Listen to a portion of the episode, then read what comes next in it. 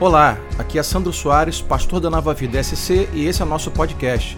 Abra seu coração e crie expectativas do que Deus pode fazer na sua vida através dessa mensagem.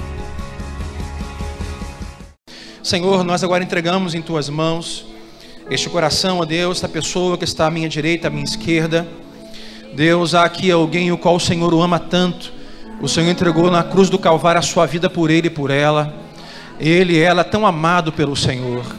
Deus, e sabemos, Deus, que este mundo, que as, o espírito deste mundo que jaz no maligno, Senhor, não deixará as coisas irem muito fácil. Senhor, Faraó, ele, ele tentará trazer o povo de volta para a escravidão. Por isso, Deus alimenta com um alimento fresco e novo, mais uma vez, esta manhã, este coração. Deus, que diante da palavra que será ministrada, que o seu coração aqueça, Deus, que a sua alma se alegre, que a sua mente seja acrescentada de sabedoria da tua palavra, Pai, para vivermos os nossos dias. Obrigado por esta pessoa, Deus, que ele encontre refúgio em ti e se lembre que a cada manhã a sua misericórdia se renova. Obrigado por estar com ele aqui nesta manhã. Abençoa com a tua palavra, assim oramos, no nome de Jesus Cristo. E todos digam amém e amém. Nesta manhã estamos comemorando os 30 anos desta igreja. É, é o último domingo desse mês e é um prazer hoje receber uh, um dos bispos da nossa denominação. Temos a alegria de receber alguns aqui esse mês. E, então quero que você receba com carinho, veio de Caxias, Nova de Caxias, nosso bispo, pastor e amigo, bispo Miguel Culto. Venha, bispo, em nome de Jesus, pregar a palavra. Vamos pela sua vida nesta manhã. Aleluia. Seja bem-vindo, bispo.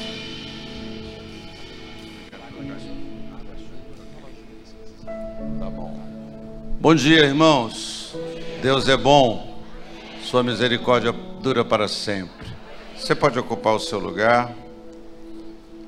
Ah, na Nova Vida de Caxias, onde eu tenho o privilégio de ser pastor há 23 anos. Aquela igreja esse ano completou 42 anos. Então, quando eu cheguei lá, o trabalho já estava, o templo já estava de pé, eu tenho estado lá esses 22 anos. Estou falando isso porque porque nós estamos comemorando 30 anos aqui.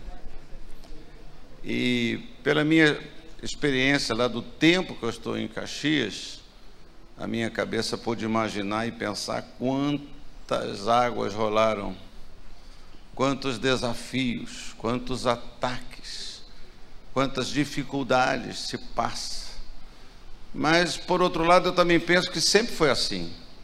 Sempre foi assim, né? A igreja sempre viveu essa tensão de inimizade, especificamente mais contra o diabo. Sabemos que o mundo também não é nosso coleguinha, não é nosso amigo, mas principalmente ah, pelos, pelos ataques do diabo. Mas eu agradeço muito a Deus por essa celebração e por estar aqui firmando, caminhando junto daquele processo uh, que Deus tem preparado e os propósitos que Deus tem preparado para a nossa vida. Uh, e eh, não sou muito lá de convidar pastores que não sejam da nova vida. A igreja de Caxias ela tem mais seis pastores, não é? E, os pastores de Caxias já oram para eu viajar, eles adoram quando eu venho aqui para uma outra igreja, porque um deles está pregando lá em Caxias agora de manhã, não é? Uh, mas recentemente a gente convidou um pastor que não era da Nova Vida. E aconteceu uma coisa comigo, é, que eu, quando convidei o pastor, como o pastor Sandro fez comigo, vamos receber, e eu usei exatamente essa, vamos receber. E o pastor subiu e as pessoas saudaram a, a Deus, né? agradeceram a Deus pela vida daquela pessoa, aplaudindo, não o preletor, não é assim que está no seu coração? A gente aplaude ao Senhor, agradecendo a Deus pelo aquele servo. E me ocorreu esse pensamento. Eu perguntei, como é que se recebe um pregador? Receber um pregador, o que é? Bater palma? Ah, vamos receber. Eu comecei a pensar sobre isso ali naqueles fração de segundos. Você sabe que eu operei a cabeça, mas Tico e Teco ainda estão lá firmes, funcionando, né? E eu fiquei pensando, e eu, eu, eu cheguei à seguinte conclusão: a melhor maneira de você receber o pastor da igreja toda manhã, toda noite que ele prega, é receber um convidado, é dar atenção àquilo que ele fala. Porque se você bater, bateu palmas pelo preletor e você não dar atenção ao que ele falou, então você não soube recebê-lo. Não é? Receber alguém. Ah, você sabe receber? Tem curso para você receber alguém na sua casa? Não tem? A minha mulher ela já nasceu com esse curso na cabeça dela, ela gosta de receber as pessoas, tal. É, então, mas é, não é só isso, né? Não é só você pôr uma mesa que você boa, caprichada, decorada que você está recebendo uma pessoa. Então, eu espero que você me receba, recebendo no seu coração a palavra de Deus que eu vou compartilhar com você. Amém? Ah, eu vou pregar uma mensagem não de comemoração, mas uma mensagem para nós, para a nossa vida. E eu fui despertado por essa grande mudança que tem acontecido conosco, a igreja. Que eu fiquei pensando o que, que é mais importante, o que, que, que é a coisa mais, mais preciosa, importante que a igreja busca. Você sabe que o mundo tem buscado mais esse valor do que nós, porque nós temos aquele, é, aquele entendimento que é verdadeiro, que é sobre paz. Paz. Nós sentimos falta de paz.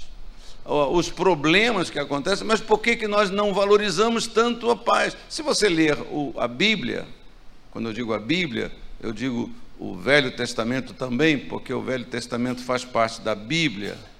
Quando você lê o, o, o Velho Testamento, você vai ver que o problema do povo, mesmo nas, nos momentos de muitas lutas, não era grana, não era dinheiro, não era prosperidade, mas sempre foi paz.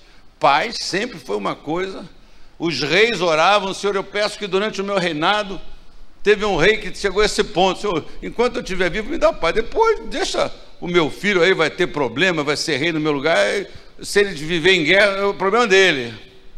Mas era uma coisa sempre muito desejada, sempre muito buscada, né? sempre considerada como uma grande bênção. Então eu vou ler uh, o livro do profeta Isaías, no capítulo 9. Eu vou ler do verso 9 ao verso 12 poucos versículos. Zacarias, eu falei Zacarias? Falei Isaías? Zacarias, você tem que prestar atenção, já não está me recebendo direito, olha aí. Falei para você prestar atenção. Algum tempo atrás, antes de eu operar a cabeça, fazer uma cirurgia na minha cabeça, eu, eu cheguei para o povo e fiz isso aqui lá em Caxias. Foi, foi eh, falha minha, né? Eu citei um texto eu abri outro texto. Eu, quando comecei a ler o texto errado, ou não, o texto certo, mas que tinha dado outro texto, outro livro, a igreja parou para reclamar. Aí eu fiz o que eu fiz com você agora. Qual é o problema? Não, o senhor falou, não, você que não escutou, todo mundo escutou errado. Pastor não erra, pastor se equivoca, né? Tem isso. É, Zacarias 9, versículo 9. Alegre-se muito, cidade de Sião, Exulte, Jerusalém, eis que o seu rei vem a você, justo e vitorioso, humilde e montado num jumento, um jumentinho, cria de jumenta. Ele destruirá os carros de guerra de Efraim e os cavalos de Jerusalém, e os arcos de batalha serão quebrados. Ele proclamará paz às nações e dominará de um mar a outro e do Eufrates até os confins da terra. Quanto a você, por causa do sangue da minha aliança com você, libertarei os seus prisioneiros de um poço sem água. Voltem à sua fortaleza, ó prisioneiros da esperança, pois hoje mesmo anuncio que restaurarei tudo em dobro para vocês. Amém. até aqui. Pai, eu peço que o Senhor fale conosco, Pai. Que a tua palavra alcance não só a nossa mente, o nosso intelecto, a nossa razão, mas que alcance a nossa alma, Pai. Que a tua palavra faça uma mudança na nossa vida, Pai. Que a tua palavra predomine, influencie a nossa segunda-feira, terça, quarta, os dias que estão à frente, Pai. E que o teu, o teu nome seja glorificado e que o teu povo seja abençoado, Pai. É a razão pelo qual a tua palavra é ministrada, em nome de Jesus. Amém. Graças a Deus. Queridos irmãos, esse texto de Zacarias, escrito há mais de 3 mil anos, é um texto atual, porque ele retrata os mesmos problemas que o mundo de hoje enfrenta, e de modo especial o nosso país, a nossa nação, Brasil. A linguagem pode ser diferente, mas as crises e as lutas, as dificuldades, me parece, são as mesmas com outros nomes, com outros personagens. Os babilônios haviam destruído a cidade e levado o povo como escravo. Estou só te posicionando com o contexto dessa declaração do profeta. Mais tarde, o rei Ciro permitiu que o remanescente dos judeus regressassem à sua terra que estava destruída, estava devastada. É interessante que, ao profetizar, Zacarias tinha uma outra visão. Aliás, essa é sempre a, a, a palavra profética, tem sempre esse contexto. Né? Todo mundo olha, não tem esperança, está tudo ruim, não tem recurso. E aí o, o profeta vem, eu quero que você imagine isso, e começa assim: olha, fica alegre, alegre-se, exulte. Olha, porque Lá na frente está tudo ótimo, está tudo vai dar certo, está tudo maravilhoso, você vai ter paz, eu vou abençoar, eu vou fazer isso, eu vou fazer aquilo. Como que é difícil para nós isso? Como é difícil viver uma situação e pensar que não, é, não tem mais jeito, como, como ter ânimo, como ter disposição. Alegre-se muito, cidade de Sião, exulte Jerusalém, eis que o seu rei vem, justo, vitorioso e humilde, montado num jumento, num jumentinho, cria de jumenta. Tem coisas na Bíblia que eu não vou falar agora, mas é estranho, né? Montado num jumento, num jumentinho, entendeu? Entendeu? Mas um jumento, num, num jumentinho. Por que essa coisa não?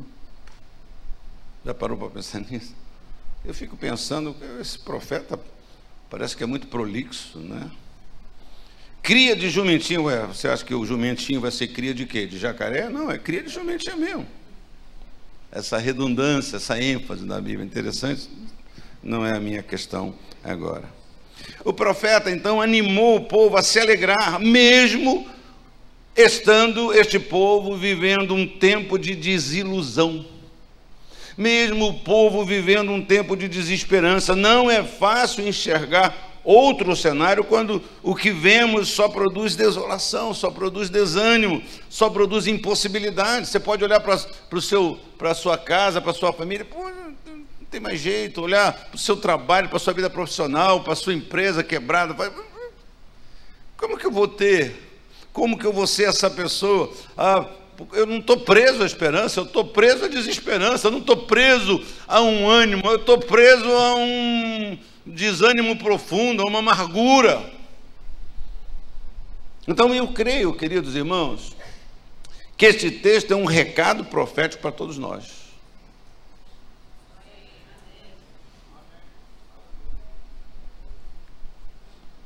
Sei não, hein?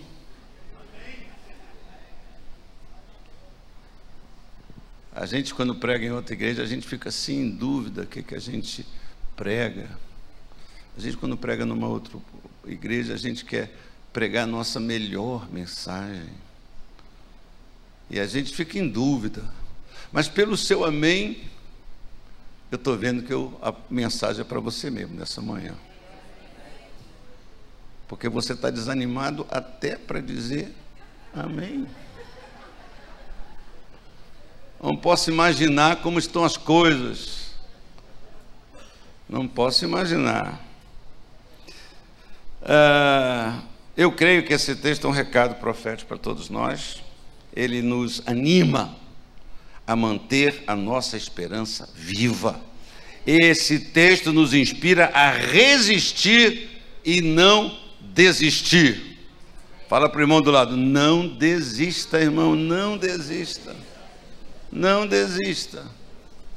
Você também você foi fraco nesse não desista, né? Às vezes a gente está do lado de alguém que é da nossa família, né? Então é, só bate no braço. Não fala. Às vezes a gente não fala é que a gente está querendo desistir, né?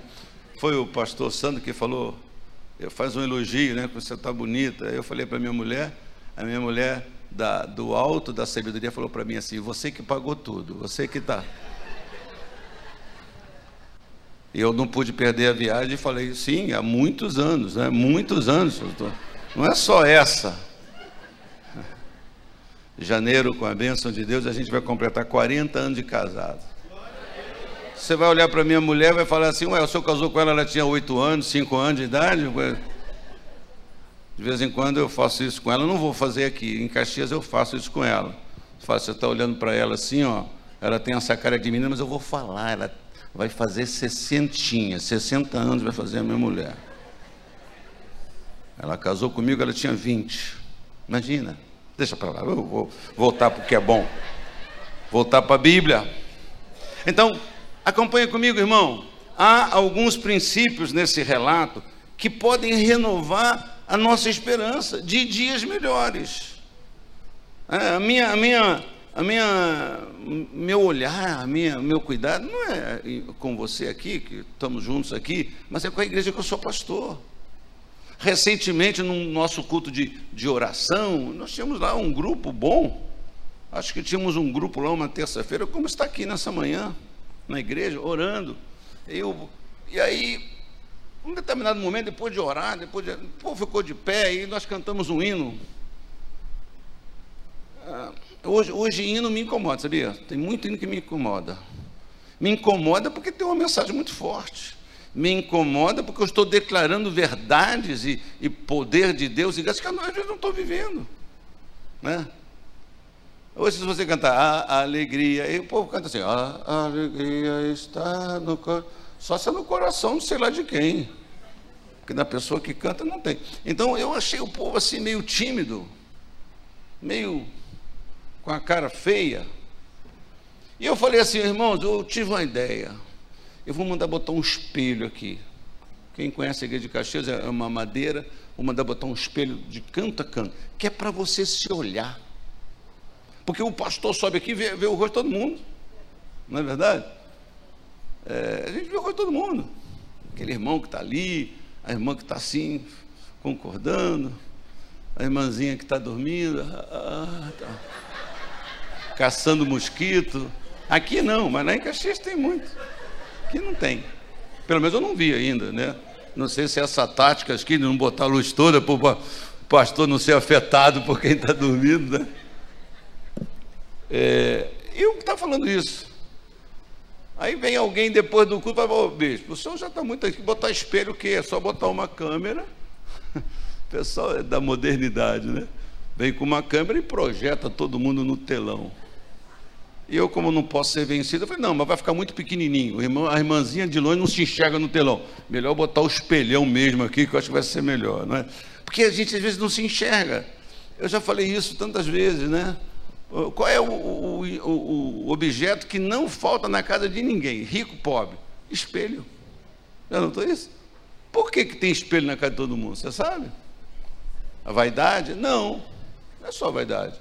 É porque a gente não se enxerga.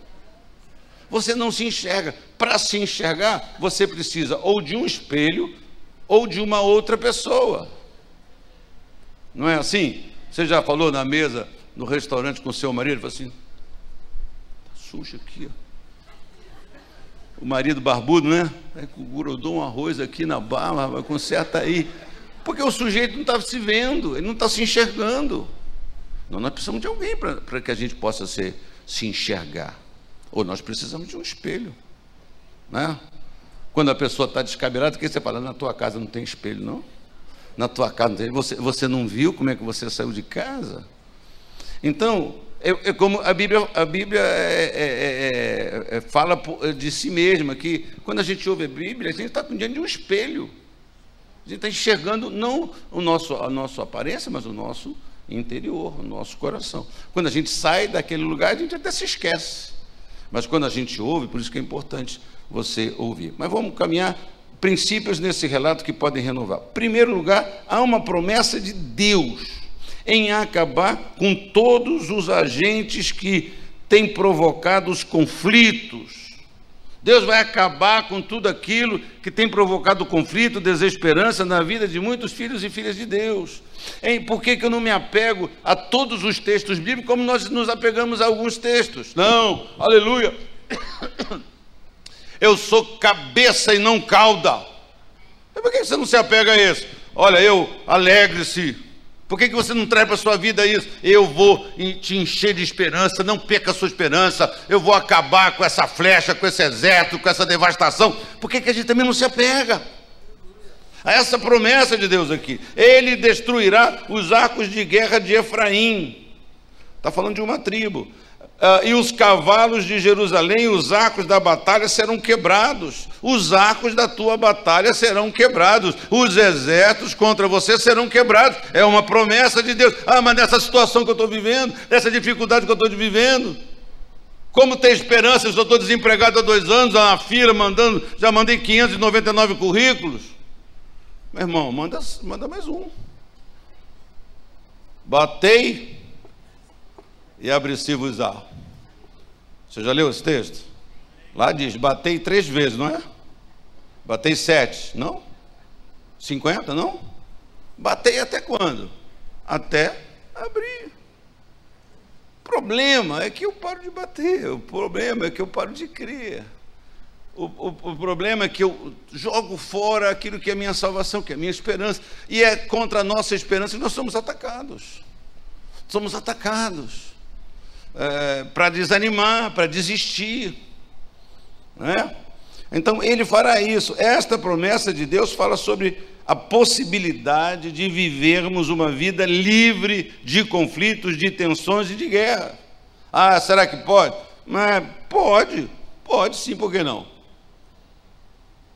É, deixa, deixa Deus guiar a sua vida, dirigir a sua vida. Uh, é lógico que os nossos conflitos são diferentes dos conflitos que, do povo daquela época. A gente não tem literalmente um exército né, com arco. A gente tem o pessoal do fuzil, né?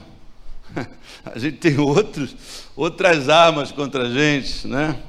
Quando o texto nos diz que Deus destruirá carros de guerras, queridos, ele está falando dos agentes que ainda hoje produzem situações de conflito, de perda, de dor na vida de muitos de nós. O povo de Jerusalém, de Judá, haviam perdido a esperança de viver outra vez em paz e prosperidade.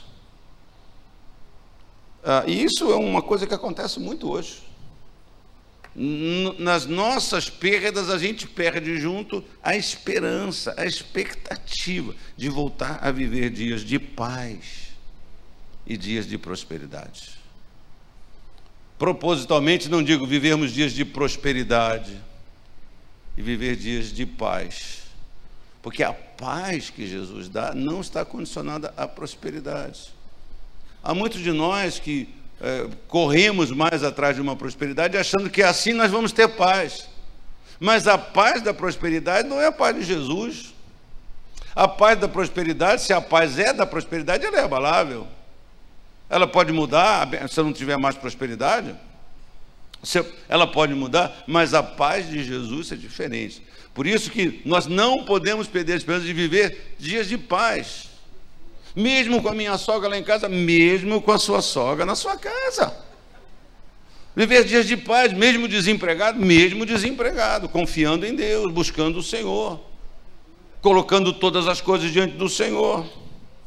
Então a visão daquele povo do futuro era uma visão pessimista, era uma visão derrotista.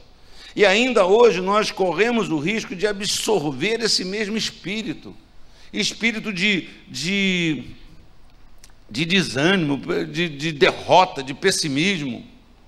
É? A gente olha para frente, você só enxerga o quê?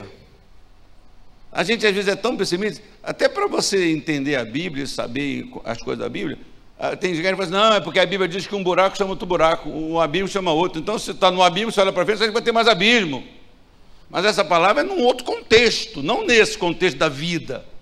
É no contexto de erro, é no contexto de pecado, é no contexto de desobediência. Um, um, um, pecado, um erro é um abismo, e aquilo vai levar você a cometer outros pecados. É nesse sentido, não no sentido das promessas de Deus. Se fosse assim, todos nós estaríamos já liquidados. Mas nós estamos liquidados porque, mesmo na nossa dificuldade, na nossa dúvida, o Senhor segurou você pela mão e te tirou da situação difícil pela graça, pela misericórdia. Mas Deus quer que a gente viva. Você já, já, já prestou atenção nisso? Eu vim para que tenham vida e vida em abundância. É, ter misericórdia de Deus é uma coisa, ter vida abundante é outra. Você não pode ser um crente que só vive das misericórdias, né? De Deus, só vive da misericórdia do seu pai, só vive da misericórdia das outras pessoas a gente tem que viver a vida abundante. Como é que faz a vida abundante? Tem que obedecer a Deus. Tem que obedecer a palavra de Deus. Tem que obedecer o que o Senhor diz. Não, nós temos que mudar a nossa vida de comunhão, de busca de Deus, de oração, de comunhão. Oração, a gente bate oração, tem que orar, tem que orar, mas não, orar é, é ter comunhão com Deus. É cumprir um, um rito, cumprir uma meta.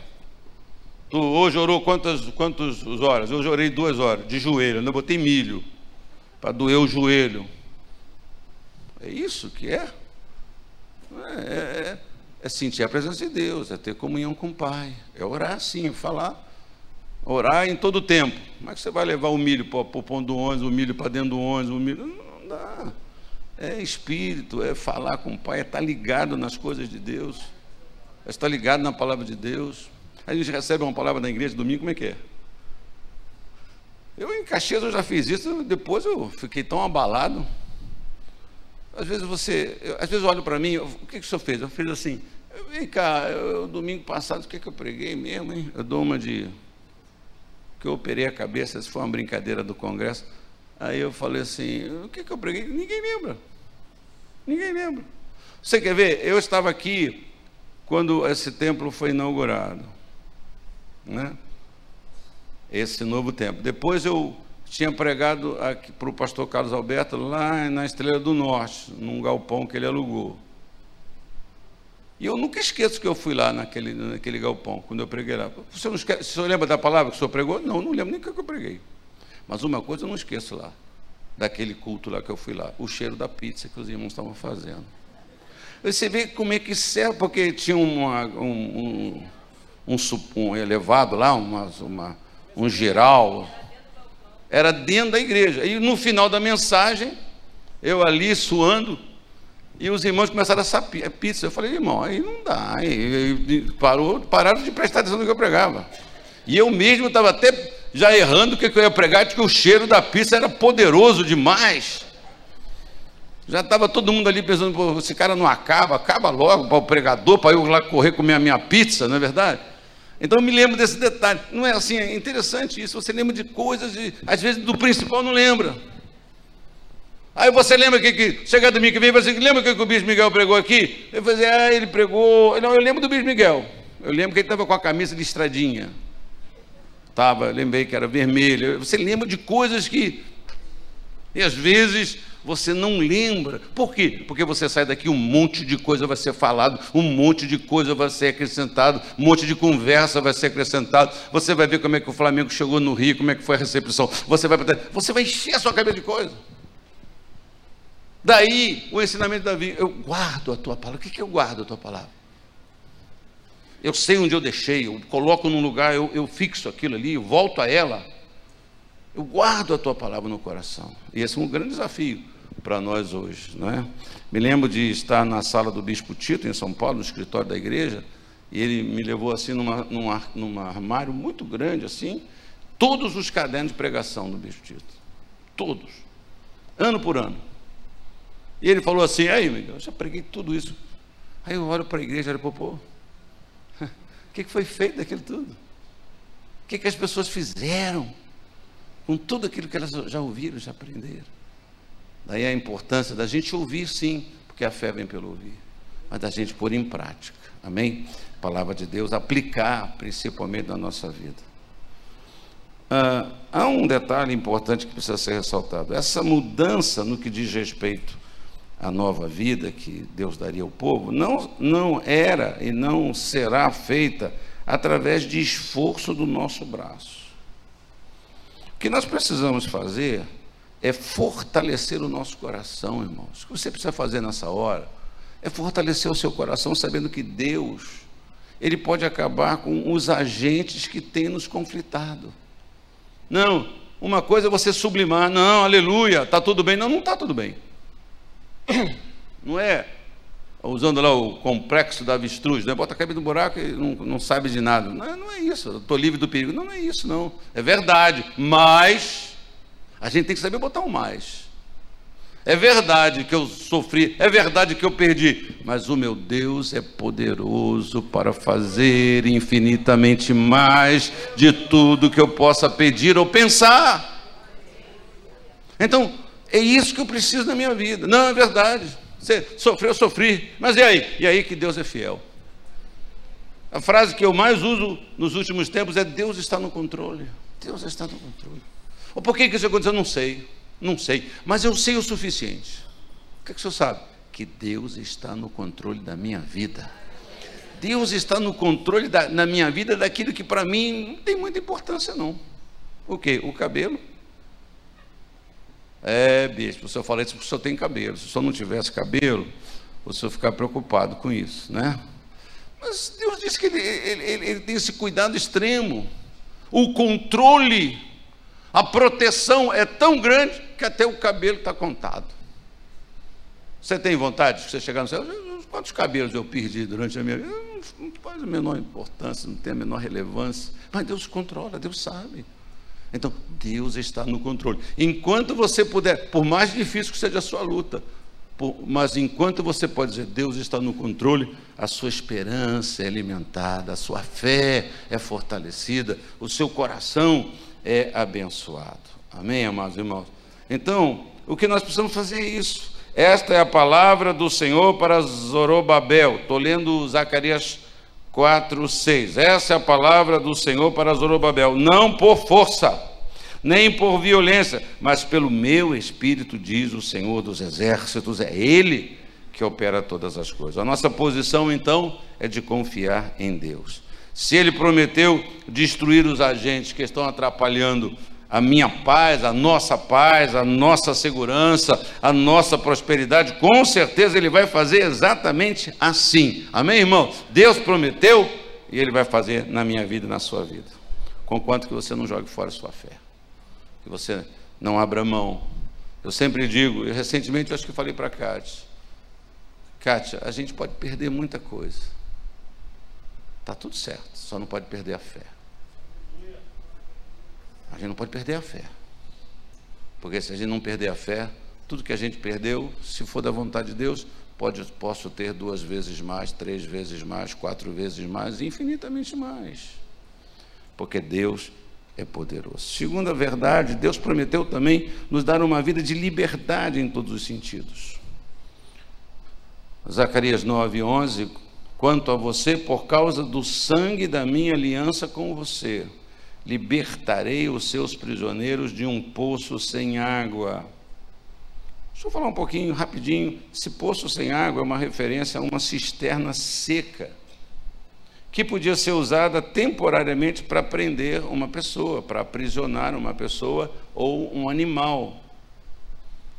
O texto está se referindo ao exílio que o povo suportou durante um tempo. Mas a promessa de Deus era que eles jamais seriam novamente aprisionados. Estar preso temporariamente é viver um tempo em que os recursos se esgotam e a gente não sabe mais a quem recorrer. Isso é estar preso. Ah, pastor, eu não tenho como ir na igreja porque eu não tenho dinheiro nem para passagem. Eu não tenho nem recurso. É um tipo de prisão, é um tipo de cerceamento da nossa liberdade. É? Você quer comer uma coisa? E falar em comer, me lembro do meu sogro. Meu sogro já faleceu, já faleceu. E quando eu comecei a namorar a Cátia, a noiva da Cátia, não lembro, ele falava para mim assim: meu filho, come, come. Por isso que eu estou barrigudo, por causa do conselho do meu sogro.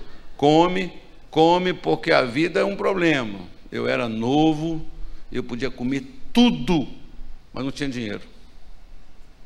Eu ficava na, olhando para a padaria, na vitrine da padaria, aquele pão doce, e não podia comprar, não tinha dinheiro para nada. Agora que eu posso comprar o que eu quiser, eu sou diabético, não posso comer nada. Então ele come, porque tu não sabe o que vai acontecer lá na frente, não é verdade? Mas é, é duro, é, é, um tipo de, de cerceamento, não posso fazer uma coisa, não posso sair, não posso fazer uma coisa boa até. Não posso dar nada para meu filho, não posso. É um tipo, você se sente travado na sua vida.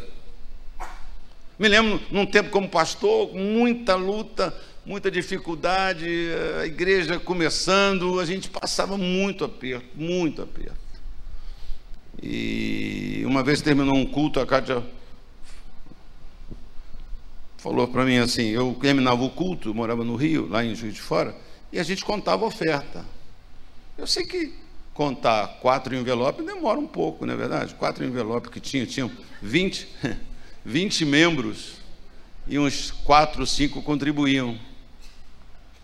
E aí a gente precisava de um recurso, precisava pagar uma conta da igreja de luz, cento e poucos reais, e precisava tirar alguma coisa para eu viver a semana. E aí a conta de luz era 130 e a oferta foi 150. E a Kátia sabia que eu ia pagar a conta de luz, não tinha jeito de não pagar a conta da igreja. E eu falei, Kátia, ela falou assim, como é que é? A gente vai poder comprar um macarrão, uma salsicha? Eu falei, não, a gente tem que esperar ela vamos confiar em Deus, vamos confiar em Deus, Deus vai prover. Ela olhou para mim e a Kátia é mais crente do que eu, olhou para mim e falou assim para mim, Miguel, eu estou cansada de Deus vai prover. Ela disse, eu quero uma porcaria de um 10 reais na minha mão para comprar um danoninho para essas crianças. É isso que ela queria. A gente, a gente passa essa, essa situação financeira extremada, que você não posso que liberdade, liberdade, né? Então é viver assim. É um tempo em que os recursos se esgotam.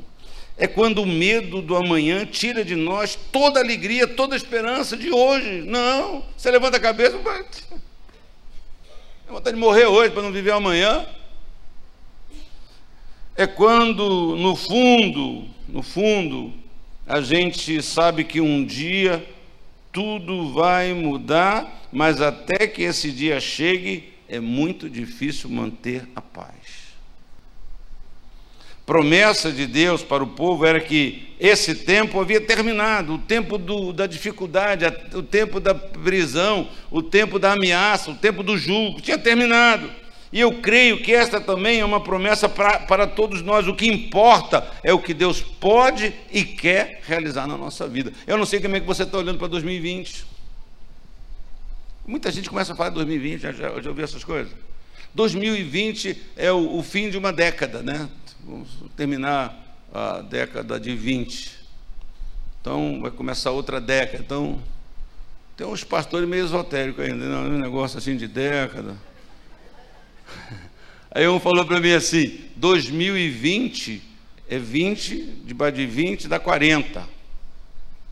Eu fui olhando para o cara, para onde ele vai. 40 é uma geração, considerado um tempo de uma geração. Mas, na verdade, não por causa dessas palavras, mas por causa da palavra de Deus, eu espero um 2020 abençoado, maravilhoso, de mudança, de transformação, para a igreja, não para mim só, não para a minha vida pessoal, mas para nós, para a igreja. Deus vai, vai manifestar a sua glória. Eu estou crendo isso. Na igreja de Caxias e na igreja de é, São Gonçalo e na igreja de qualquer lugar, Deus vai derramar graça dele, mas nós temos que estar ali, nós temos que nos preparar. Não tem um texto que fala assim, né? Começa a se preparar hoje, porque amanhã tá, Deus vai fazer maravilha. Se você não começar a se preparar hoje, como é que se prepara para o amanhã de maravilha? Fé, crença, esperança. Aí você vai, vai acontecer, você não vai ver. Cuidado para não cair naquele erro do, do, do, guarda da cidade lá, Samaria. Ó, amanhã, essas horas, vai o, a, a 100 gramas de, de, de aveia que está custando 200 reais, 100 gramas, vai estar tá por 10 centavos. Aí o cara falou assim: é ruim, hein? Isso jamais vai acontecer. Aí a, a, o, o servo falou para assim: Você vai ver, mas você não vai pegar nada, você não vai desfrutar nada. Ele morreu, ele viu e caiu fulminado lá naquela hora. Então, cuidado para você não deixar de ver. O pior não é se você cair fulminado literalmente como outro, é se você fulminado fica vivo vendo e só não chega para você, e só você não dizer, por quê? Porque Deus não me ama. Não, é porque você rejeitou a palavra do Senhor na sua vida. É porque você não trouxe para você, é porque você não se encheu de esperança. Não se encheu de esperança, não que o pastor, o bispo, o, o Zezinho está falando, mas porque a palavra de Deus está falando, porque a Bíblia está dizendo para você que Deus vai fazer um milagre. Deus disse para o seu povo, mas quanto todos, será que todos acreditaram? Não sei. Será que todo mundo vibrou aqui? Não sei, não sei mesmo. Não sei. Mas é preciso que você acredite, porque essas coisas que Deus disse, elas aconteceram. Aconteceram com o povo, aconteceram com aquela nação. A promessa de Deus para o povo era que aquele tempo havia terminado. Eu pedi isso a Deus, que Deus me desse graça, sem conhecer você, sem saber o que você está passando de pela palavra e pelo Espírito dizer para você: esse tempo está terminando na sua vida. Creia nisso. Eu não preciso profetizar que o ano de 2019 está acabando. Não preciso profetizar. Mas essa fase da sua vida está terminando. De, de pressão, de dificuldade, de falta de liberdade né? essa, essa, como a gente resume aqui no nosso país, na nossa língua, esse sufoco, essa falta de condições de respirar, de pensar até, está terminando. O que importa é o que Deus pode realizar na, sua, na nossa vida. Tem um texto também que, me, me no bom sentido, me, me ocupa, me persegue, que é quando aquele pai, se não me engano, disse para Jesus assim: se ele podia ajudar ele com seu filho. Se podes. Qual foi a resposta do Senhor? Se podes, tudo é possível ao que crê. Pensa nisso. Nas, nos milagres, nas bênçãos que você deixa de receber, porque você não crê. Né? Você não crê. Não crê. Às vezes você sabia, que a gente até crê que Deus pode. Mas acreditar que Deus pode é acima de tudo e deve ser acreditar que Deus vai. A ah, Deus pode tudo, mas Deus não faz.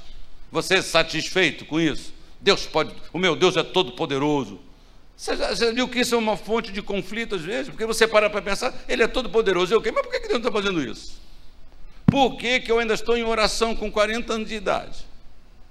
Oh, Jesus, julga minha causa, Pai. Manda o um marido para mim, Senhor. Por quê? Por que, que Deus não me abençoa? Por que, que Deus não faz? Porque tem coisa muito estranha que acontece, na é verdade, na, na, na, igreja. Às vezes você, a gente julga também. É, uma pessoa mais assim, mais estabanada, mas vai em casa. Casa com um pastor, meu Deus, aquele pastor com aquela. A gente acha até que ela não é muito santa. Aí você ali, né? Cara, tá só no bagaço, ninguém chega. Não recebe nem profecia, porque às vezes uma profecia mesmo falsa anima, né, irmão? Mesmo não é verdadeira, dependendo da profecia, dependendo. Se é a favor, da gente, a gente gosta, não é verdade? A Deus é todo poderoso. Então, você não basta crer, você tem que acreditar que Deus vai, que essa palavra é para você, é para você. Isso que o pastor está dizendo é para a sua vida, esse tempo. Agora você tem que crer, abraçar. Não adianta você ir embora e não crer no abraçar. Ele vai falar assim, aquele bicho veio aqui, falou um monte de coisa, não aconteceu nada na minha vida. É como a gente acha que são as pessoas, nós não olhamos as pessoas como instrumento de Deus. E a outra, já acabou, né, pastor? Pastor, ele me deu tempo aqui para caramba. Falei, ó, é perigoso, não faz, é melhor você me dar menos tempo do que eu tenho, porque a maioria das igrejas que eu vou, eu falo assim, eu estou acabando. Eu pergunto, quem crê que eu estou acabando? E quase ninguém fala amém nada. Né? Pelo menos na igreja de Caxias ninguém fala amém quando eu digo isso. Uma outra promessa de Deus é que Ele garantiu colocar em nossas mãos o dobro, o dobro de tudo que nós perdemos. Versículo 12: Voltem à sua fortaleza, ó prisioneiros da esperança, pois hoje mesmo anuncio que restaurarei tudo em dobro para vocês. Quem recebe essa palavra é aquele que está preso esperando. Nem é que está preso aos sírios, aos, aos, ao cerco, não é o que está preso à desgraça, não é o que está preso à tristeza, não é o que está preso à amargura, não é que está sofrido, machucado. Não. Volte à sua fortaleza, ó prisioneiros da esperança, que você receba, restaurarei tudo em dobro para você. Eu não sei o que você perdeu, o que foi tirado das suas mãos, em razão desta situação em que o nosso país vive. Eu não sei o contexto prático da nossa igreja. Eu sei um pouco da igreja que eu sou pastor, daquilo que a gente, é, as nossas lutas, as nossas dificuldades, né? Ah, deixa eu ver se eu estou terminando. Estou terminando. Deixa eu falar uma coisa para você, contar uma experiência minha de um ano e meio atrás, talvez, dois anos no máximo. Eu estava em casa orando. Pasmem, bispo também ora em casa.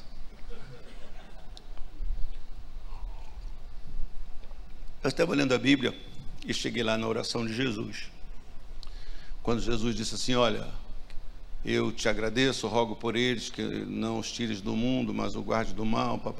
E ele agradeceu a Deus porque ele não tinha perdido nenhum do que o Pai tinha dado para ele. Irmão, eu fechei a minha Bíblia, eu comecei a pensar na minha vida. E eu comecei a ficar um pouquinho debilitado, comecei a ficar um pouco triste, um pouco abatido.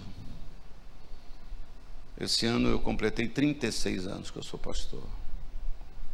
Eu comecei a pensar, eu falei, gente, eu já perdi tanta gente. Tanta gente.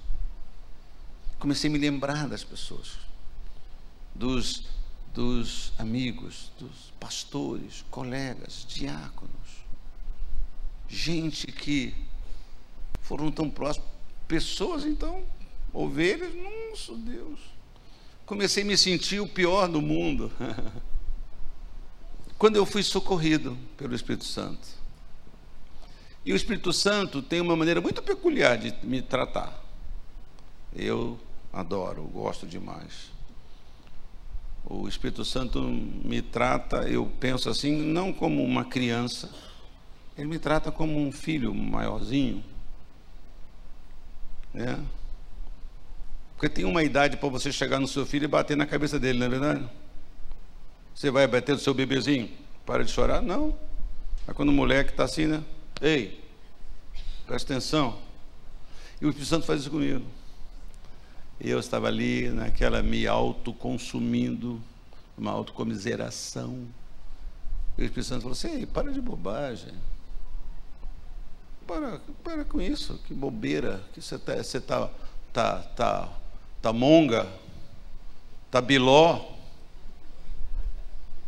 Você, eu nunca te dei uma ovelha para você perder.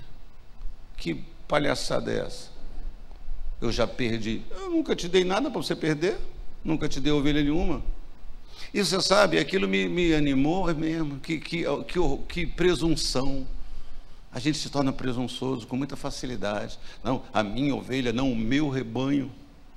De vez em quando eu, eu ouço alguns colegas falarem isso, né? Não, as, a minha ovelha, que você é minha ovelha.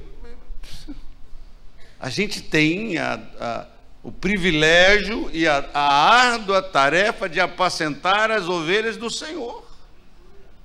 E você sabe, no meu coração, naquele dia, Deus falou uma coisa para mim maravilhosa, pessoalmente. E é como se o Senhor falasse assim, e até hoje, essa palavra sobre Jesus já está de pé, sabia? Que ele não perdeu ninguém que o Pai deu a ele. E naquele momento, lá na minha casa, eu tive esse entendimento, que até hoje Jesus nunca perdeu ninguém. Nunca perdeu ninguém. Nunca ele perdeu ninguém que ele ganhou, que ele mudou, que ele transformou. Ele nunca perdeu. Não, mas eu conheço fulano. Jesus nunca perdeu ninguém. Nunca perdeu. E, e eu fui acalmado, eu fui, né? Fui consolado. Aí levantei já, fui para a igreja animadão. Bora, povo santo. Sabe essa história do pastor, né? Que estava cansado da igreja. Aí já estava lá, hoje eu vou arrebentar com aquele fotografo assim. Oh, ia falar, sou raça de víbora, né? Estou cheio de cobra aqui me picando nessa igreja. Ô oh, raça, quando ele falou assim, o Espírito Santo com ele, ele falou assim, ô oh, raça eleita, santa. Aí ele se arrependeu na hora, né? Você sabe que o tom tem muito a ver, né? Ô, né? Mulher, o que, que é? Não, você é tão bonita, né? Você ia brigar, depois você muda. E essa graça ele teve. Então, amados, para terminar, a nossa arma é oração. A nossa arma é clamor. Eu fico também pensando nisso, por que, que nós não valorizamos as armas de Deus? Por que, que nós achamos que a nossa arma ela não, tem, não, não é suficiente? Não é suficiente, é, e é. Já pensou Davi com aquela pedrinha? Não vai dar. Essa pedrinha vai fazer cosquinha nele. Né? Com tanto filme que eu já vi desses filmes de ação, você já viu filme de ação? O cara toma 40 socos, levanta. Não, não, não. Eu falo, gente, se eu tomar um soco desse, eu acho que eu vou para a eternidade. Não é possível. E o cara apanha, pá, pá, pá, pá. Eu em casa eu fico assim, pá, pá, pá, eu estou morto. Aí você tem uma. Como é que uma pedrinha dessa vai? Esse é o que a gente faz com o coração, sabia? O que a gente faz com o coração. Atendi uma senhora e me contou muito problema. Fiquei uma hora ouvindo, a, a, a, ouvindo. E depois, quando terminou, eu falei assim: Bom, irmã, pessoa da igreja, conhecia tal. Bom, então vamos orar. E ela olhou para mim: mas, pastor, mas eu já orei. Ué, o que, que essa irmã está dizendo para mim? Que oração não adianta? Porque às vezes a gente fala certas coisas, a gente está dizendo coisas que a gente não está entendendo o que a gente está falando. Eu já orei. Ah, e oração não adianta, então vamos orar de novo. Vamos orar mais uma vez. Vamos bater na porta até a porta abrir. Não é querer uma outra coisa, não é querer uma outra solução. Por que, que certos, certas, não sei se eu posso falar igreja, certas igrejas, eu não sei de nada, certos ministérios, a gente adora, está lotado. É porque o cara resolve todos os problemas dos outros. Todo mundo quer comodidade, nego é capaz de dar dinheirão para não ter trabalho.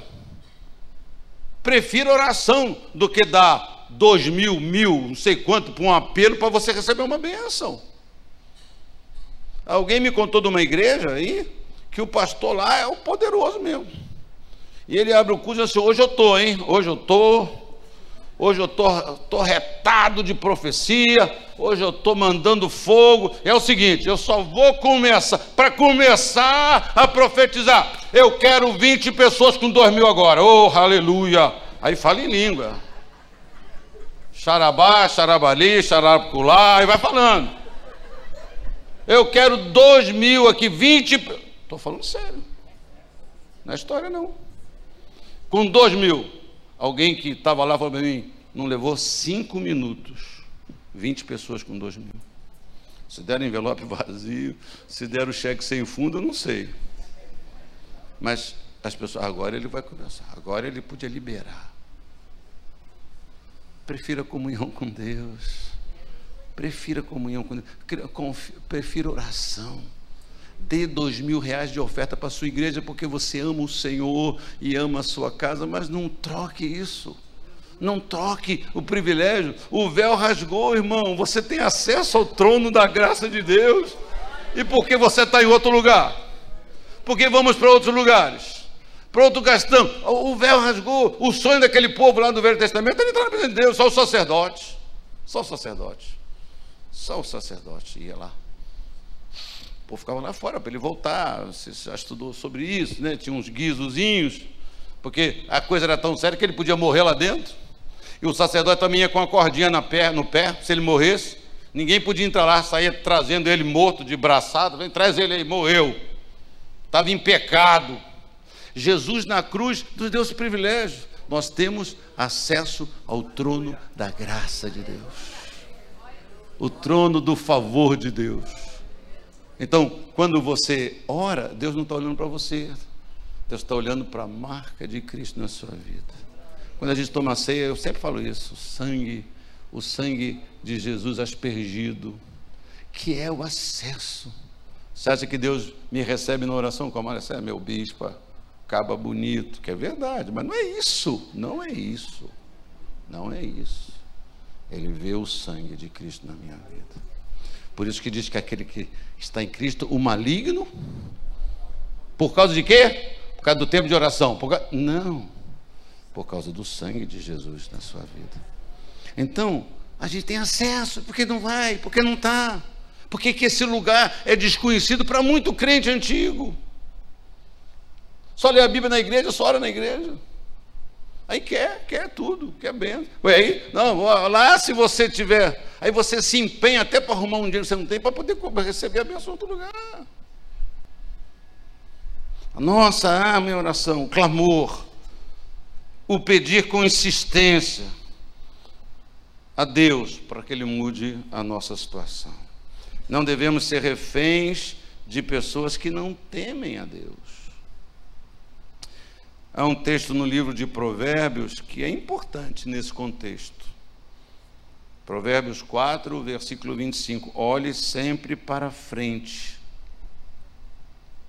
Mantenha o olhar fixo no que está adiante de você. Não podemos perder de vista o fato de que o nosso amanhã está nas mãos de Deus. Como é que é? A música. Porque Ele vive, posso crer no amanhã. Porque Ele vive. Cadê o pessoal do louvor? Está aí? Não, não vem, não, não precisa não. Só para dizer assim, fica tranquilo que eu não venho cantar aqui não, o lugar de vocês aqui está garantido. Há uma diferença entre cantar esse hino e viver esse hino. Posso descansar. Essa é a parte que eu mais gosto. Posso descansar. Mas na hora da nossa diversidade, na hora desse fundo do poço, desse poço aí que o Senhor vai, já nos tirou e vai nos tirar no dia de hoje, a gente não consegue crer, cantar. É, eu não sei, eu lá na igreja, os corinhos que você canta, que nós cantamos, eu sempre me sinto atingido pelos corinhos. Sempre me sinto. Né? E tem tanta discussão sobre hino, né? Tanta bobeira. Tem, ah, não, porque você ficar caçando heresia em hino, né? Caça a verdade na Bíblia, ciência da verdade. Mas é, é, é, o resmungão, às vezes o incrédulo, fala mal de tudo. Reclama de tudo. Tudo está errado né? rompendo em fé, está errado, não sei o que está.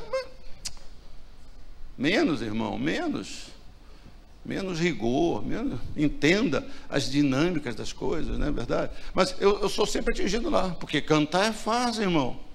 Posso crer no ar. Aí sai lá fora, irmão, tudo na benção. Estou tão preocupado, meu Deus, não sei o que, que vai ser. Olha, rapaz, amanhã eu tenho que fazer um exame de próstata Estou apavorado. Mas vou fazer um exame. A minha irmã tem que fazer um cateterismo.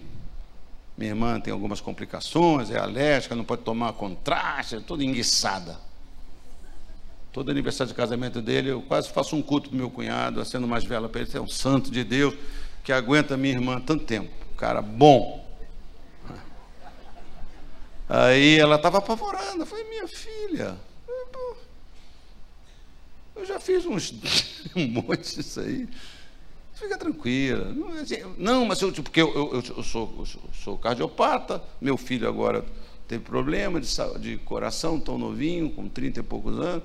E a minha irmã estava lá, o meu pai morreu disso, minha irmã estava eu vou estar tá toda entupida. Minha, pô, por que você não consegue? Mas nós somos assim, não é, irmãos? A gente não consegue, espera. Você está enfrentando um problema que nem sabe que tem. E quando ela terminou o exame? Não tinha nada, tudo ali.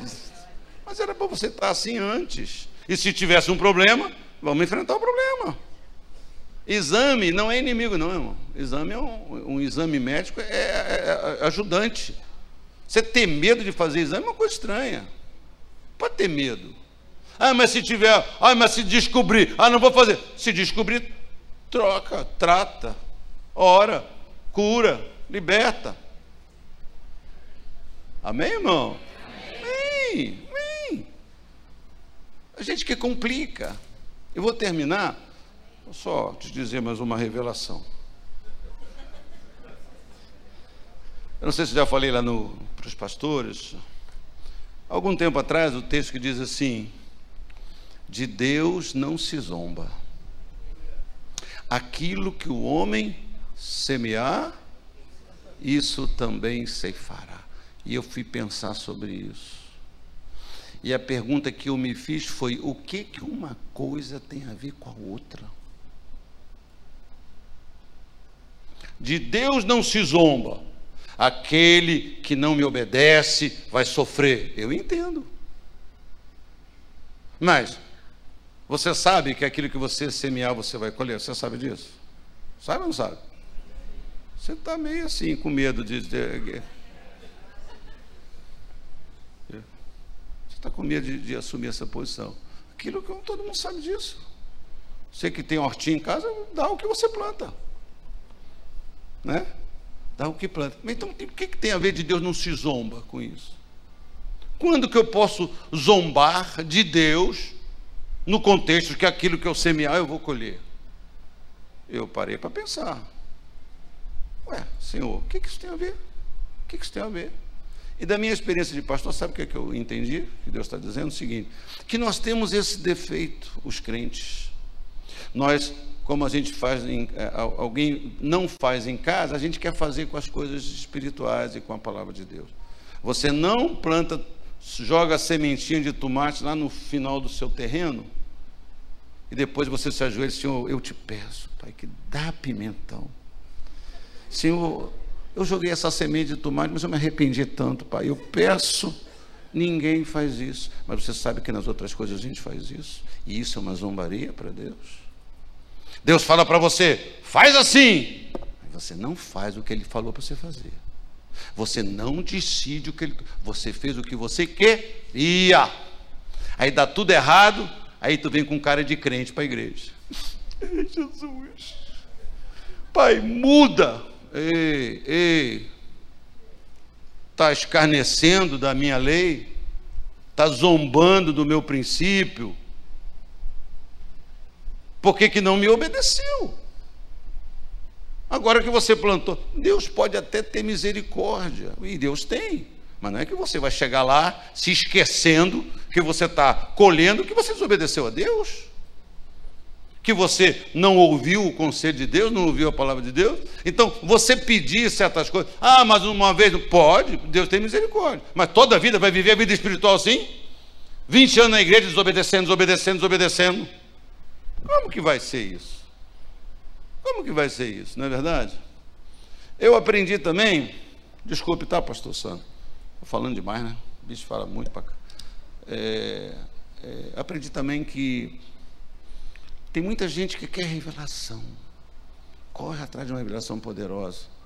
E eu tenho uma filosofia sobre isso que se você obedecer a Deus, você já tem, você vai ter tudo que é revelação que você precisa. É difícil na minha cabeça uma pessoa que não é dizimista, não, não obedece a um princípio simples. Não tem nada mais prático para essa questão de crença do que dízimo. Uma coisa mais. O teste que já vem com um certificado de garantia. Provai-me nisso. A gente não, não quer. Eu sou do tempo que o, o mundo falava mal do dízimo. Hoje você vai na internet e vê lá, pastor contra o dízimo, tem 700 mil curtidas. De quem? Quem são os 700 mil que curtiram o pastor que detona com dízimo? Os crentes. Você acha que é o mundo que está preocupado com isso? Não. Mas por quê? Por que que para mim tem que ter essa discussão? Eu acho que nós podemos discutir sim. Pastor que é ladrão, pastor que, que é fraudulento, isso deve ser visto, denunciado e atacado. Mas a palavra de Deus, o princípio da palavra de Deus. Então a gente não quer fazer o, o básico. Você quer ter revelação de quê, irmão? A revelação de Deus ela é progressiva. Progressiva. Você tem que passar pela primeira série para ir para a segunda, para a terceira, para a faculdade, para o doutorado, para o pós, para o internacional, para o transcendental, para o lunático. Vai hoje. Me pergunta qual é a minha formação, se eu tenho curso superior, eu nem sei mais o que, eu tenho. Sou formado em Direito, só. Eu acho que eu já estou no segundo grau agora, né? Então não, não vale para nada mais. Você tem que ter mestrado, você tem que ter doutorado, você tem que ter divindade, sei lá. Então, Vamos obedecer, obedecer melhor. Fala para o teu irmão, obedecer é melhor, irmão. É melhor. Infinitamente melhor obedecer. Quem diz isso é a Bíblia, a palavra. Obedecer é melhor. Quanto ainda vou ter que sofrer para aprender isso? Quanto ainda é a pergunta que você deve se fazer? Quanto ainda eu vou ter que, que amargar, que apanhar para aprender? que obedecer é melhor. Desejo que você tenha muita paz na sua vida, que você valorize a paz, né? Que você preserve a paz, a paz da presença de Deus, a paz da obediência a Deus, a paz da fidelidade ao Senhor. E eu espero que você olhe, ainda vamos ouvir aqui muitas instruções bíblicas até o dia 31 de, de dezembro desse ano mas eu espero que você já comece a levantar os seus olhos para frente e ver e olhar debaixo das promessas de Deus para a sua vida. Que Deus está agindo, que Deus é aquele que cuida de nós, amém? Queria que você ficasse de pé comigo, para a gente fazer uma oração. E eu vou pedir que você faça uma oração.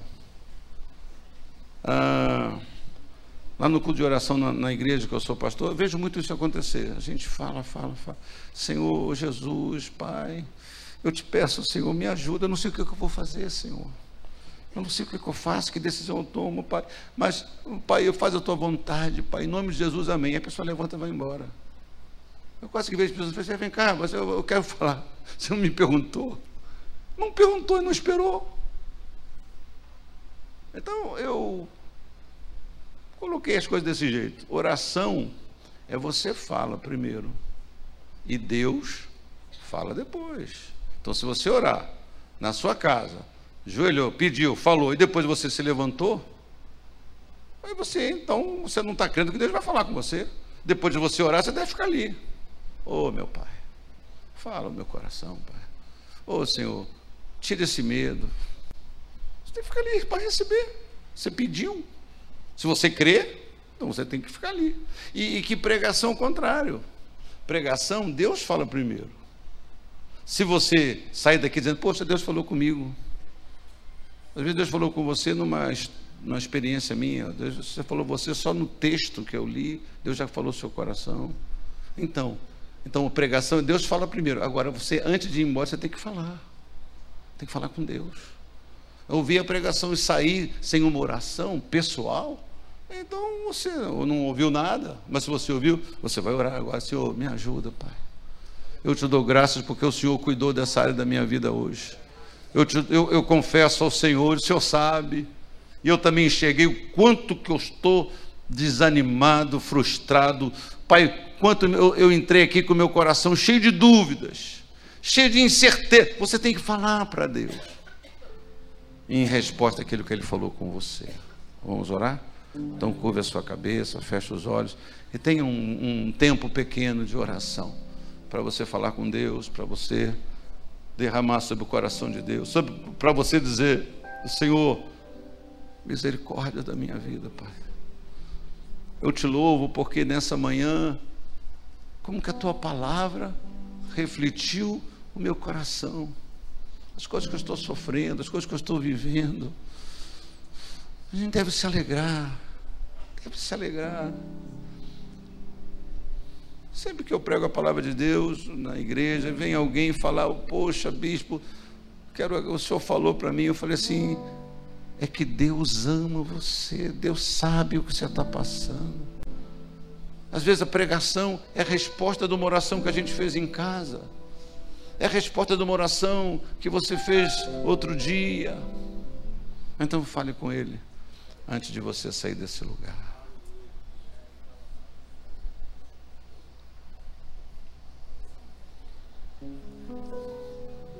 Oh Jesus, muito obrigado, Pai. Porque o Senhor cuida de mim, Pai. Muito mais do que eu posso pensar. É exatamente como diz a tua palavra, Pai, na minha vida, Pai. Aleluia, aleluia. Senhor é a nossa proteção. Senhor é a nossa paz, o nosso refúgio, é a nossa fortaleza. O Senhor é aquele que nos ampara. O Senhor é aquele que nos tem nas suas mãos e que diz: Tu és meu, tu és meu, tu és minha. O Senhor é esse Deus misericordioso, que apesar das minhas dúvidas, das minhas fraquezas, o Senhor não me exclui. O Senhor nunca fecha a porta na minha cara.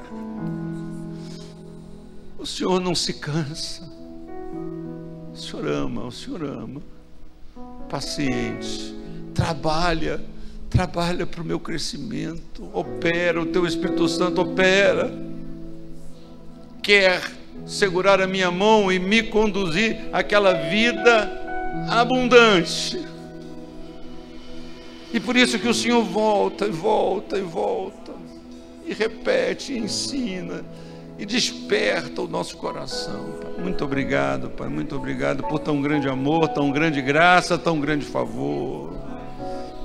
Te dou graças pela vida desses teus filhos, desta igreja.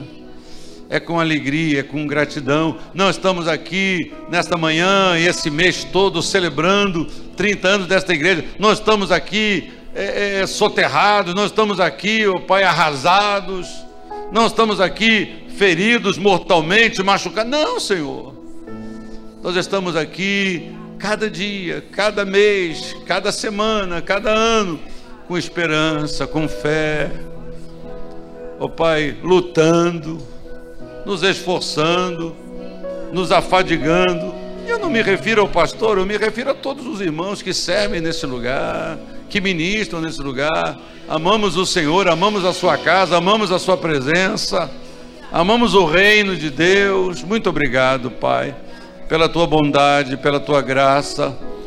Podem ter faltado coisas, algumas coisas, mas nunca faltou o favor, a graça, a misericórdia de Deus, e é por isso que nós celebramos, é por isso que nós dizemos: Bendito seja o nome do Senhor. Por isso que nós dizemos: Senhor, bendito seja o teu nome por esse dia por esse mês, por esse ano, por esses 30 anos, Pai. Muito obrigado, muito obrigado.